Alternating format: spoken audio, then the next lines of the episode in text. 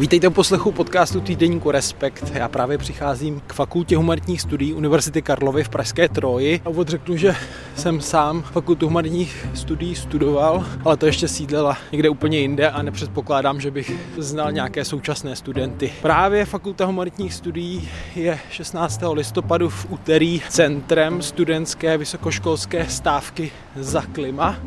Já jsem se vypravil za studenty zjistit, o co jim jde. Tak, na fakultě je vyvěšená česká a ukrajinská vlajka. Pár studentů pokuřuje před budovou, jdu dovnitř. Ta budova je zvláštní tím, že je to vlastně jeden spojitý, řekněme, veřejný prostor akademický, všechny dveře aul, učeben, kabinetů, kanceláří vedou do centrálního prostoru celé budovy. Nenašli byste tady ty katakomby chodbiček, které byste našli na starých fakultách v centru Prahy. Stěny z betonu, několik pater a interiér zdobí transparenty, cituji, na mrtvé planetě semestr nezačíná, okupační stávka FHS za klima, přeju si nerůst, konec doby uhelné, stop denying our planet is dying.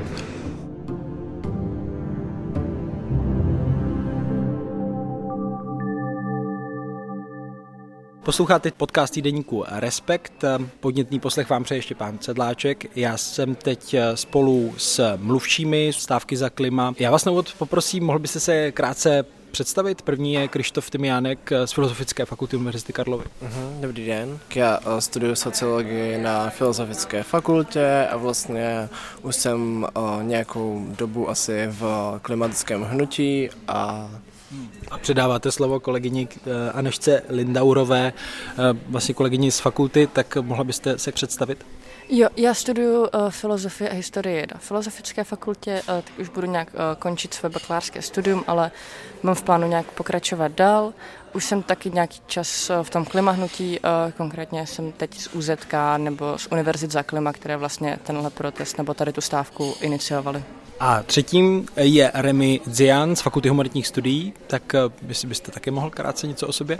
Jo, tak já jsem Remy Zian a studuju vlastně první ročník bakalářského studia na FHS a vlastně už na střední jsem cítil poměrně velkou potřebu se nějak jako zapojit třeba do Fridays for Future, protože téma klimatické krize pro mě bylo, nebo je dost důležitý, ale dostal jsem se k tomu až teď, za což jsem ale rád, že jsem se k tomu teda nakonec dostal a vlastně teď se zapoju poslední jako dva týdny příprav eh, stávky intenzivně. No. Hmm. Je to vysokoškolská stávka eh, za klima, která začala už v pondělí a vyvrcholit by měla tedy 17. listopadu ve čtvrtek, tak kolik jste toho naspali za ty poslední eh, dva dny, řekněme? Stav, opravdu stávkujete na 100%? Stávkujeme, myslím, třeba na 180%. Fakt jsme se úplně nezvládli moc vyspat za posledních pár dní. Většinou jsme tak tři hodiny denně a je to docela náročný, ale už, už, už je to hodně dní, no, tak jsme taky unavený. Jo, no, moc, moc jsme nespali a asi hlavně uh, v tom mluvčícím týmu, protože musím řad připravovat nějaké tiskové zprávy, protože jako hlavně chceme, aby se to do těch médií dostalo, aby jakoby ta vláda odpověděla na ty naše požadavky a začala je řešit a to je vlastně jako důvod, proč uh, jsme jako přešli k té okupační stávce. Myslím, že je forma, která jakoby na, na sebe hodně upozorňuje třeba tady na FHS, tak eh, jsme vlastně spali v hlavní hale a i když už se jako dostaneme k tomu, že spíme, tak tady se třeba celou noc uklízí ta budova, takže prostě ty podmínky nejsou úplně jako přívětivý, proto se dobře vyspat, eh, takže pak to jako vypadá trochu v energických levelech prostě v tom organizačním týmu, ale myslím si, že nás pak zase ty programy jako trochu nabudějí a jako ten společný duch nabudí. Já když, eh, když sem člověk přijde na fakultu, tak vlastně si nemusí úplně nutně všimnout, jsou, dobře, jsou tady transparenty, probíhá tady nějaký program v Atriu, ale vedle toho je tady i normální výuka, kdo chce ze studentů, tak vlastně dochází normálně na semináře, přednášky, je to tak, že jo? Ano, je to tak. My jsme poprosili eh, vyučující o to, aby buď výuku zrušili, nebo ji třeba zaměřili na téma eh, klimatické krize a nějaké klimatické spravedlnosti a další témata k tomu blízká, s tím, že dost učitelů třeba řeklo, že svoji výuku nezruší, ale zaměří právě na, na nějaké to téma a zároveň teda nabízíme ten alternativní program, ale účastní se ho kdo nějak jako e, o to má zájem a lidi normálně chodí jinak na své hodiny. Ono těch univerzitních fakult je při nejmenším 17 v České republice. Ty pravidla se asi dost různí podle toho, jak se studenti dohodli s vedením na těch daných fakultách, ale je to tedy tak, že asi většinou se spí jenom za nějakých eh, jasně daných podmínek, jasně dané prostory a třeba jenom určený den, nebo jak to je? Uh, jo, s fakultami jsme, nebo já teda můžu mluvit hlavně za tu filozofickou fakultu, kde o tom uh, jsem měla největší přehled, ale tam normálně to vyjednávání probíhalo. Co je potřeba zdůraznit, je, že jako naprostá většina fakult a naprostá většina vedení těch univerzit se stotožňuje s těmi našimi požadavky na vládu a jakoby stojí za námi v, to, jakoby v otázce tady toho vlastně jako narrativu nebo tady toho tlaku, který my vyvíjíme vůči těm vládním představitelům, co bylo možná občas uh, právě důvodem nějakých jako menších sporů, které se ale poměrně rychle zvládly vyřešit, byla ta forma toho protestu, ale šlo vyloženě jakoby hlavně o nějaké technikálie, které se musely domluvit. No, když to budu hodnotit jenom podle toho, co jsem viděl v médiích nebo na sociálních sítích, tak asi to byla fakulta sociálních studií v Brně na Masarykově univerzitě, kde byly určité neschody vlastně s vedením, tak ehm, co k tomu můžete říct, jak to dopadlo? No, nás vlastně hrozně mrzí, že se to tak jakoby hodně medializovalo, nebo že, že jakoby okolo toho vlastně byl takový rozruch, když jakoby máme skutečně pocit, že to bylo hodně ojedinělé ta reakce, že se to vlastně vůbec neslučuje s tím, jak reagoval zbytek té akademické obce, Vlastně nás mrzí, že vedení fakulty v Brně nedokázalo ty své studenty podpořit protože vlastně to mohla být jakoby skutečně akce, která bude dobře artikulovat ty požadavky, které konec konců mají benefitovat nám všem. A, a že vlastně byl, jakoby zbytečný celý ten hroc, ale myslím si, že jakoby vznikl fakt hlavně z toho, ze strany to, té vedení té, té fakulty. K těm požadavkům, které cílí tedy na posílení ochrany eh, klimatu a boje s klimatickou změnou eh, v České republice se ještě dostaneme, ale mě by zajímalo, proč právě 17. listopad, připomínka sametové revoluce, proč z vašeho pohledu ji chcete naplnit právě tímhle tématem? Tak těch důvodů je víc, ale jeden jako z hlavních je vlastně nějaký odkaz právě přímo protestujících studentů v 89 kde vlastně jako jeden z důležitých požadavků a jejich přání byl nějaký přístup k přírodě eh, tehdejšího režimu. A tam věříme, že se ty mm, jako požadavky vlastně jako úplně nenaplnily. Jasně, eh, po jako pádu režimu se přístup k přírodě jako v, ně, v hodně věcech zlepšil, ale prostě pořád se to nenaplnilo tak, aby to bylo jako dostačující péče o, o přírodu. A vlastně na to chceme hodně odkazovat. A taky bychom rádi připomněli, že nestačí jenom vzpomínat a říkat si díky, že můžeme. My jsme určitě vděční za to, že můžeme, ale chtěli bychom jako připomenout, že máme myslet taky na přítomnost a na, bu- na naší budoucnost, ehm, protože to je vlastně jako to, kde budeme žít. Je potřeba hlavně mluvit i o tom, že i ten minulý systém, i ten současný systém mají problémy, že ten jako minulý systém uh, nedemokratický a autoritativní a bez svobody slova prostě jakoby jsme nějak překonali, ale myslím si, že že jako 33 let po revoluci už prostě nemusíme se neustále jakoby hrabat v minulosti a je potřeba myslet na tu budoucnost a je potřeba nějakým způsobem jakoby kritizovat o, ten současný ekonomický systém, který je prostě postaven na ideologii jako nekonečného ekonomického růstu, který jako z logiky věci na planetě s omezenými zdroji zkrátka není možný. A asi se zaznamenali i takovou rozvířenou veřejnou debatu nad jedním konkrétním transparentem z Fakulty sociálních věd Univerzity Karlovy, kde je tedy symbol, naznač, nakreslená planeta, u toho nápis zapálená kapitalisty. Co, co vy říkáte na takovéhle znění? Já takový transparent jsem třeba tady na fakultě humanitních studií neviděl, ale... Já možná vysvětlím ten kontext trochu.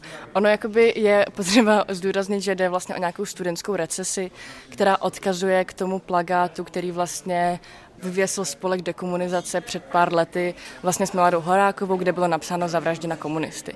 Jako důvodem toho, proč vlastně tenhle eh, plagát vznikl, bylo jakoby trochu udělat takovou nadsázku na ten jako zjednodušující narrativ, který vlastně přichází eh, z nějakého toho jako hodně černobílého jako rozdělení na prostě zlo a dobro po roce 89 a jakoby my samozřejmě nechceme nějak jako obhajovat ten minulý režim, to jakoby ani v nejmenším, ale zároveň nechceme prostě jenom jako nekriticky glorifikovat prostě to, co máme jakoby teď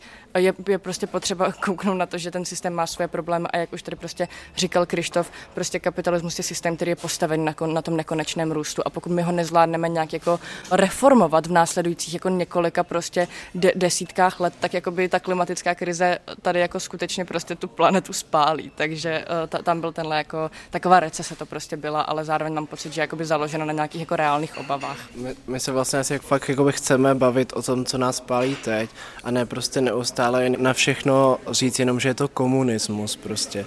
Jakože vražda Milady Horákové byla prostě jakoby nechutnou justiční vraždou, ale zároveň myslím, že jako sama Milada Horáková jako ne, vůbec nebyla spokojená s tím, jak jako dneska prezentovaná a jak si vlastně do úst berou lidi, kteří nejsou schopni nekriticky přemýšlet o tom současném systému, protože ona o, o něm tehdy kriticky přemýšlela a ona sama kritizovala prostě to, že minulý režim je prostě stejně postavený na nějaké ideologii růstu, stejně jako ten současný a že vlastně jako by ona sama byla prostě, ona sama byla Horáková, byla prostě feministka a socialistka a sama to o sobě říkala a přijde mi vlastně smutný špatný, že je tady jakoby spojována s nějakým bojem proti tomu, že proti té kritice jako toho současného jakoby systému. No podotýká Krištof Tymiánek. U těch transparentů asi je to tak, že si každý přinese, co si napíše, nebo to podléhá nějakému schvalování, čím se prezentuje studentská, vysokoškolská studentská stávka za klima? Um, tak my jsme většinu těch transparentů dělali společně, vlastně když jsme si udělali společný takový jako work dělání uh, transparentů vlastně o víkendu před uh, předstávkou a ještě v nějakých dnech předtím, tak tam se jich vytvořilo nejvíc, zároveň jsme hodně z nich třeba recyklovali, že už byly použity například na nějakých uh, protestech Fridays for Future a protože na nich bylo napsáno to, s čím souzníme, tak jsme je používali, abychom jakoby prostě nevytvářeli příliš nových eh, zbytečně. Když se ještě vrátím k tomu transparentu, který se vymezuje proti eh, kapitalistům, se všemi těmi významy, které to v sobě má, tak eh, asi ale vnímáte nějakou takovou obavu, když se to vezme ve zkratce, že 33 let po revoluci na stávce před 17. listopadem vlastně se vymezují studenti proti kapitalismu, takže z pohledu, řekněme, některých starších generací bez kontextu to může být vnímáno tak, že bojují za něco, co tady padlo v roce 1989. Vy už jste o tom teď mluvili, ale asi Chápete? Tomu jako rozumím, ale zároveň mám pocit, že my se skutečně jakoby, jakože jedne, jednak je to jako jeden z mnoha transparentů, ale zároveň my fakt otevřeně mluvíme prostě o takových problémech, které jakoby trápí i ty starší generace. Jakoby třeba energetická chudoba teďka zase jakoby dopadá na nás na všechny a prostě mám pocit, že málo kdo dneska by neměl výhrady vůči třeba tomu, jak to tady vypadá, nebo by neměl výhrady vůči vládě. A mám pocit, že jakoby tohle se vlastně snažíme do těch i třeba mediálně komunikovat taky silně, že jakoby máme ty konkrétní požadavky na vládu, že nám skutečně nejde o nějaký jako návrat jako čehokoliv, ale že nám jde o to jakoby teď otevřít tady tu debatu a říct si, my společně požadujeme lepší svět a právě naopak navazujeme na ten 17. listopad, kdy ty studenti zase požadovali ten lepší svět. My se i odvoláváme třeba konkrétně na jejich prohlášení z 20. listopadu 1989, kdy je to takové sedmibodové prohlášení a krom toho posledního sedmého bodu, který mluví o cestování do zahraničí, tak kdybyste si to přečetl dneska bez kontextu, tak máte pocit, že jakoby to popisuje tu současnou situaci. Oni zmiňovali krizi bydlení, oni zmiňovali nedůstojné práce za nízké mzdy, oni zmiňovali přesně nedostatečnou ochranu přírody a tady ty problémy se prostě pořád opakují a nejsou vyřešené. Takže, uh, takže si myslíme, že jakoby tohle je potřeba silně komunikovat a ukázat na to, že ten současný systém má jako obdobné nedostatky jako v mnohem. Pojďme uh, k k té, řekněme, aktuální situaci nejen v přírodě a k tomu, co Česká republika dělá, nedělá. Když si vezmeme v kontextu Česko se jako členská země Evropské unie hlásí k zelené dohodě, k tomu, že sníží emise o 55%, možná i víc Eh, do konce eh, dekády ve srovnání se stavem z roku 1990. Čeští ministři i v rámci vlastně předsednictví v Radě eh, Evropské unie vyjednávají, pracují na těch konkrétních normách, ať už se to týká omezení spalovacích motorů nebo třeba hospodaření v krajině, v lesích, na polích, které tedy můžou pomoct při zadržování emisí nebo uhlíku. Premiér Petr Fiala byl minulý týden na klimatické konferenci OSN v Egyptě, tak při pohledu na to, co se reálně teď děje na politické úrovni, Stačí vám to? Nám to rozhodně nestačí a nejenom nám, ale přírodě to nestačí. Um, tam jako důležitý je podotknout, že jednak ty závazky, které si státy dávají, tak nestačí na to, abychom se vyhnuli nějaký katastrofě. A pak ještě druhá velmi důležitá věc je, že ani ty závazky vlastně nenaplňují. Například k tomu kopu, tak uh, tam vlastně uh, to funguje na bázi toho, že můžou různý energetické organizace, které vlastně mají uhelné elektrárny, tak můžou dotovat kop jako prostě můžou dotovat a jako čím větší příspěvek tam dají, tím větší prostor tam mají na to třeba představovat svoje nějaké energetická řešení. A vlastně je to jako neskutečný lobbying těchto společností za to, aby jako se třeba to právě neměnilo tak, jak by bylo potřeba. Takže vlastně nějaký výstupy třeba toho nejsou úplně nemůžeme jako si říct, jako jo, tak eh, státy si řekli, že je to problém a tady to jako vyřešejí. Podotýká Remician s odkazem na COP27 klimatickou konferenci v Šarmaš Šajchu. Já jsem se ale přece jenom ptal na tu českou pozici a vládu, tak eh, Krištof Tymianek. No tak je prostě potřeba říct, že ta vláda tu klimatickou krizi prostě nebere jako prioritu. My si myslíme, že pokud by je brala jako prioritu, tak by třeba zřídila ministerstvo pro klima, nebo aspoň jako vládního koordinátora nebo koordinátorku. Ale jako momentálně to vypadá tak, že ministr Jurečka si pod svoji gesty vzal další ministerstvo. Přičemž to je jako by obří agenda a rozhodně jako ministr práce a sociálních věcí nemůže si vzít ministerstvo životního prostředí. Je to prostě absurdní a ukazuje to na to, jak jako by ta vláda tomu nepřikládá prioritu. A tedy je skutečně potřeba říct, že jakoby tam teda si dovolím porotnout, že ministrině Hubáčková odstoupila ze zdravotních důvodů z té funkce. A ta náhrada se vlastně hledá, jestli to správně čtu. Já to chápu, ale zároveň prostě jako pokud by to byla priorita, tak jako by to, tenhle stav už trvá třeba tři týdny. Je to tak, že prostě jako ministr, jako ministr hladí, který, který tam měl jít, tak prostě má nějaký jakoby korupční problém, jenom není, není to jako vůbec potvrzené a do toho jako asi nechci zabíhat, to je jejich otázka, ale je prostě potřeba k tomu jako přistoupit zodpovědně a skutečně jako přece jakoby, když kandidujete do parlamentu, tak tam snad máte jakoby spoustu lidí, kteří jsou jakoby schopní řídit ministerstvo a kteří k tomu mají kompetence a pokud ne, tak tam přece jakoby ne, nekandidujete. A mně přijde prostě potřeba říct, jakoby, že tady je potřeba urgentně začít řešit tu klimatickou krizi. Je potřeba urgentně a urychleně a systematicky snižovat emise skleníkových plynů a to především znamená začít zavírat ty nejšpinavější e- uhelné elektrárny i hned a ty další v nás, do následujících deseti let a nahrazovat ty obnovitelnými zdroji a to především ve vlastnictví komunit a obcí, tak aby ta energetika byla decentralizovaná a dostupná a levná. Už jste tady zmínil vlastně jeden z těch požadavků, které máte, čili že by si vláda měla vytyčit řešení klimatické krize jako svou prioritu. Tím dalším požadavkem je, že vláda musí co nejdříve, by měla co nejdříve představit konkrétní kroky k dosažení bezemisní budoucnosti. Tak chcete na to nějak navázat, Aneško? Jo, určitě. Já bych možná se jenom ještě uh, vrátila k tomu, uh, vlastně k tomu, jakoby k těm různým deadlineům, které máme, třeba jakoby do konce desetiletí snížit nějaké ty emise o těch 55% nebo kolik to je. Tak jakoby zároveň, uh, i když to třeba vnímáme, že tam tady ty závazky jsou, tak je potřeba poukázat na to, že skutečně jakoby, když máte desetiletí na to, abyste jakoby hodně rapidně transformovali energetiku celé země, tak to nemůžete odkládat na poslední dva roky už teď je vlastně, už teď, jakoby, kdyby to byl nějaký prostě deadline, tak teď už máme to mít jakoby dávno jako rozjeté, ale ten plán vůbec ještě ani není jako pořádně, pořádně zajetý. A právě proto, jak si myslíme, že, že je potřeba to začít řešit jako bezodkladně. A proto právě představíme i nějaké ty požadavky, jako je například, uh, máme tam to odstoupení od té energetické charty, což je pro nás jakoby... Třetí požadavek. To je, to je náš třetí požadavek, což je pro nás vlastně zásadní, nebo možná to chceme jako hodně artikulovat i v tom, že máme pocit, že od toho odstoupili prostě v posledních týdnech, od toho odstoupilo jakoby několik evropských států. Že to vlastně jakoby není zas tak velký krok. A zároveň je to jakoby energetická charta vlastně umožňuje těm jakoby fosilním korporacím a těm jakoby hlavním znečišťovatelům žalovat jednotlivé státy za jejich klimatické politiky, což je vlastně jako úplně bizarní dokument, že v časech klimatické krize je to fosilní lobby tak silné, že něco takového vůbec může existovat a že nějaké státy, včetně České republiky, jako pod tím jsou pořád podepsány.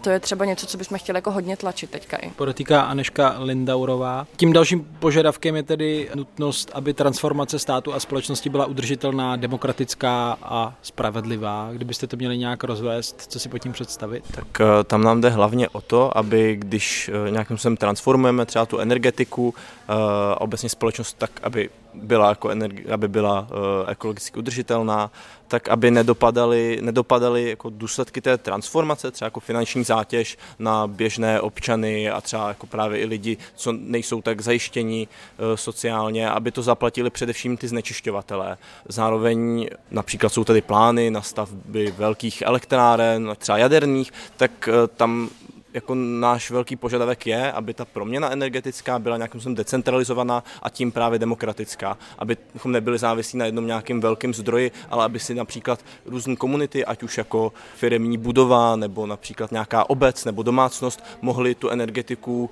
řešit víc soběstačně, aby tomu byla uspůsobena jak legislativa, tak například eh, nějaký dotační podmínky. Tam třeba důležitý návrh, který dáváme, je, aby například pro lidi s nižším příjmem byly dotace na nějakou obnovitelnou energii, teda například výstavbu solárních panelů na střeše nebo něco takového, aby tam ta dotace byla vyšší a tím pádem si to mohli dovolit a vlastně nebyli v té energetické chudobě, která jim obzvlášť kvůli fosilním palivům hrozí. No a co říkáte na některé právě hlasy, které právě říkají, teď jsme v krizi, energetické krizi eh, s ohledem na válku na Ukrajině, tak eh, není právě teď na čase se, řekněme, semknout v těch jiných otázkách a tuhle klimatickou krizi řešit až v druhém plánu? Tak je potřeba říct, že ty krize jsou prostě propojené. Ta klimatická, ta energetická, nebo i ty narůstající nerovnosti a frustrace z toho, že ty vláda ty věci neřeší, která prostě vede lidi do náruče, kteří nemají na to zaplatit nájem a energie, eh, do náruče jako krajní pravice a to prostě je zodpovědnost té vlády. A je potřeba říct, že prostě právě jakoby my bychom tady žádnou energetickou krizi řešit nemuseli, pokud by předchozí vlády dali na naléhání odborníků a skutečně ty obnovitelné zdroje jsme rozvíjeli už mnohem, mnohem dříve, že prostě jakoby my teď tady podporujeme jakoby vojenskou agresi na Ukrajině tím, že Rusku platíme jako nehorázné sumy za fosilní paliva. A to je něco, co by se vůbec nemuseli řešit. A zároveň ten problém je prostě hlavně v tom, že ta energie je drahá. A ta energie je drahá kvůli tomu, že, že pořád ji vyrábíme z těch fosilních paliv. A oni jsou skutečně prostě jakoby dražší a dražší, zatímco ta obnovitelná energie, ať ať už větrná nebo solární nebo jiná, tak prostě je levnější a levnější a dostupnější a čistější. Na to ty odborníci upozorňují fakt jako desítky let a přesto se s tím nic neděje. A proto vlastně... No, je pravda, že ta cena třeba u solárních panelů radikálně klesla té poslední dekádě, předtím to nebylo tak jednoduché jako teď třeba budovat v takové míře. A to je hlavně o tom taky, jakože o, jde o to nějaký, dávat nějaké peníze právě na výzkum těch prostě obnovitelných zdrojů. Jako ona se ta energie zlevňuje kvůli tomu, že ty solární panely třeba prostě jsou čím dál tím technologicky vyspělejší, ale na to to ten stát prostě jako musí podporovat a nemůže prostě jako reálně na světě dáváme mnohonásobně víc dotací do fosilního průmyslu, přestože je to zdroj emisí, které nás přivádí ke klimatické krizi, které nás přivádí jako do záhuby v podobě prostě jako dlouhotrvající such, povodní, masivních požárů, který jsme viděli třeba teď v tom českém, prostě spálo polovinu českého Švýcarska a to je jako budoucnost, která nás čeká, když nepřestaneme ty fosilní paliva spalovat a je prostě potřeba jakoby tohle říkat pořád dokola, dokud ta vláda nevezme rozum do hrsti a, a nezačne to řešit. Já možná jenom k tomu doplním, že pro nějaký jako kontext toho, jak moc se do těch obnovitelných zdrojů investuje nebo jak se ty obnovitelné zdroje využívají, tak od roku 2013 vlastně vzrostlo využití obnovitelných zdrojů celosvětově o 800%, ale v České republice tady to využití vzrostlo o 5%. Takže jakoby ta iniciativa rozhodně mohla být větší jako v poslední dekádě a rozhodně se jakoby eh, s tím mohlo pracovat mnohem víc a mnohem efektivněji. Teď bychom vlastně nebyli v takových problémech. A to, že prostě přesně i na tom kopu 27 prostě teď jakoby Petr Fiala vyjednává další jakoby dohody s nějakými arabskými šejky o zásobách ropy, tak to je, to je prostě jako bizarní a to, to je prostě jakoby to, na co tady chceme ukazovat a to, co nám přijde jakoby opravdu jakoby špatně. Máte nějakou reakci, že by se s vámi třeba chtěli bavit? Je tam nějaký dialog eh, s vládou nebo jim představiteli? Jo, tak my už jsme nějaké reakce obdrželi, ale ono je to jakoby trochu komplikovanější v tom, že my jsme jakoby nehierarchické hnutí, to znamená, že vlastně nemáme žádné jakoby silné rozhodovací mandáty pro nějaké jako jednotlivce, ale vždycky vlastně všechny tady ty jakoby zásadní rozhodnutí je potřeba, aby prošly schválením pléna. To znamená, že se prostě všichni sejdeme a bývají to jakoby hodně dlouhé schůzky a každý má možnost se k tomu vyjádřit a tak. Takže to je vlastně něco, co třeba teďka budeme řešit asi hodně intenzivně v dnešním dnu a i zítra a vlastně v rámci toho závěrečného pochodu, který je naplánován na, na 17. listopadu a který zakončíme u Strakovy akademie, tak tam bychom vlastně chtěli představit ten náš další postup, to, s jakými lidmi se teda případně budeme scházet, jaké jako reakce jsme obdrželi a podobně. Takže to, to bohužel teď vám nemůžu úplně potvrdit, protože to není schválené plénem. A my zároveň tu stávku neděláme kvůli tomu, aby jsme slýchali nějaké ocenění od vlády, jako ta vláda fakt to má začít řešit a my prostě jakoby na další prázdné sliby už prostě nemáme čas.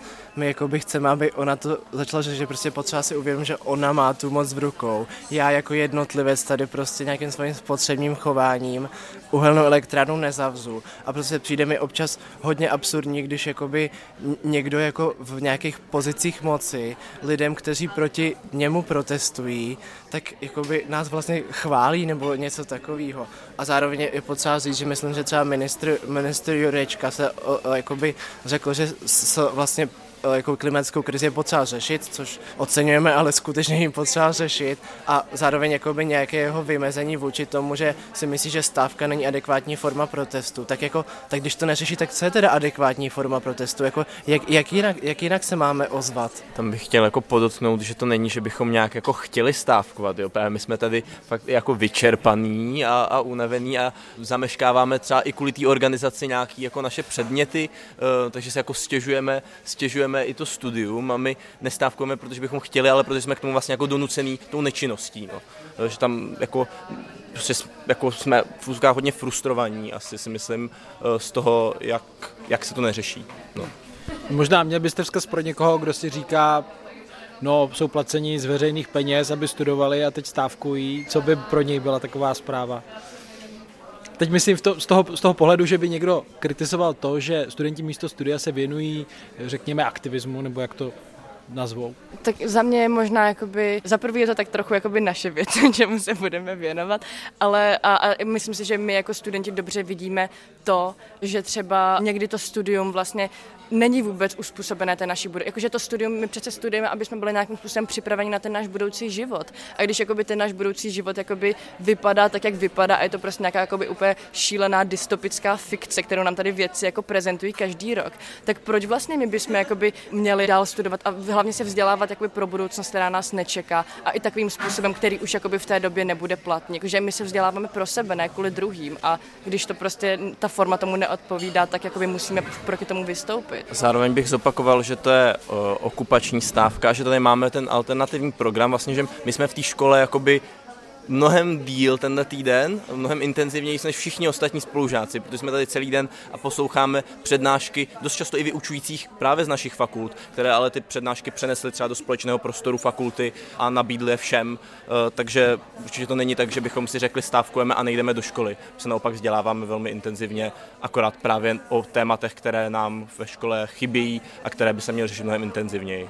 Aktuálně ten eh, plán nebo cíl odkon od uhlí pro Českou republiku 2033, jestli se nepletu, tak to bylo aspoň před válkou, tak eh, za vás je to pozdě, nebo jak? Jakoby, samozřejmě čím dřív, tím líp. Ten rok 2033 mám pocit, že je třeba hodně jakoby hraniční. Na co je potřeba fakt upozorňovat je, že to znova, když máte jakoby deadline roku 2033, tak je prostě potřeba to řešit už v roce 2023, anebo už ideálně koncem roku 2022. Jakože už skutečně ten čas není, jakože když máme katastrofické scénáře pro rok 2050, když máme deadliny pro rok 2030, tak je potřeba se tomu věnovat teď a je potřeba potřeba, aby to fakt byla priorita, protože to je to, o co nám teďka jde a jde nám jakoby fakt o všechno. V momentě, kdy překročíme nějaké ty jakoby hranice toho jednoho a půl stupně, nebo potom těch jakoby už skutečně hraničních, hraničních dvou stupňů, tak jakoby skutečně nezvládneme předvídat všechny ty jakoby události, které od tady těch tipping points, jak se tomu říká v té klimatické vědě, od nějakých body zlomu.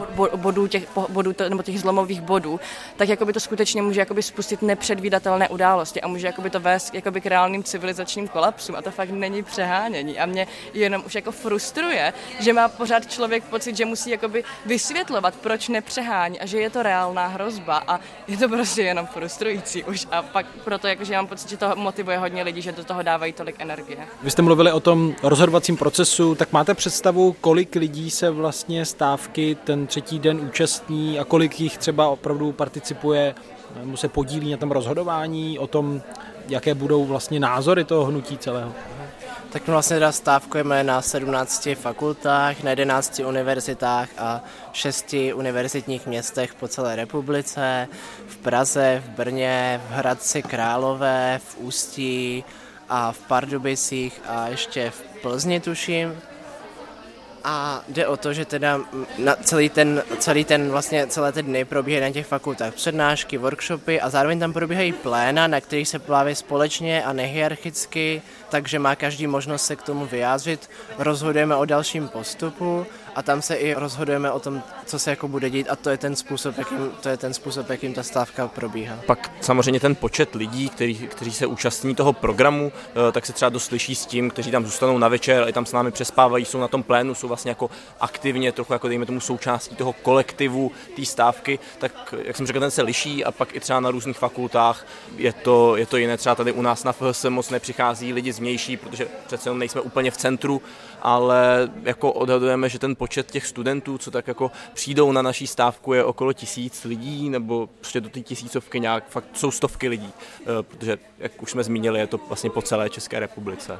A učitelů to asi nebudete vědět. To jsou různý, to, to, to záleží, jak se podílí na to. No jasně, my jako jsme ne, nebyli třeba, ne, nebyli jsme ti, kdo je oslavovali, takže nevíme, nevíme přesně počet třeba tady na fakultě humanitních studií, tak ta podpora od vyučujících je jako obrovská. Vlastně my jsme až měli jako problém nandat všechny ty nabídky nějakého uspůsobení tý, jejich výuky nebo jako přenesení do toho našeho prostoru, nějaké poskládat do programu a e, dokonce vlastně se jako e, ozvali někteří vyučující, že třeba pokud bychom tady nespali my, tak tady budou spát jako oni, e, nebo že třeba nejsme dostatečně radikální, protože říkáme, že děláme okupační stávku, ale že nenarušujeme dostatečně výuku, že bychom jako měli vlastně jako vtrhnout do, do výuky a jak trochu to narušit, takže třeba tady je ta podpora velká jako od, právě od těch vyučujících a i to nás jako dost posilnilo, no, si myslím, že, že to má smysl a že za, za sebou i někoho jako máme jako jinýho než jenom my studenti.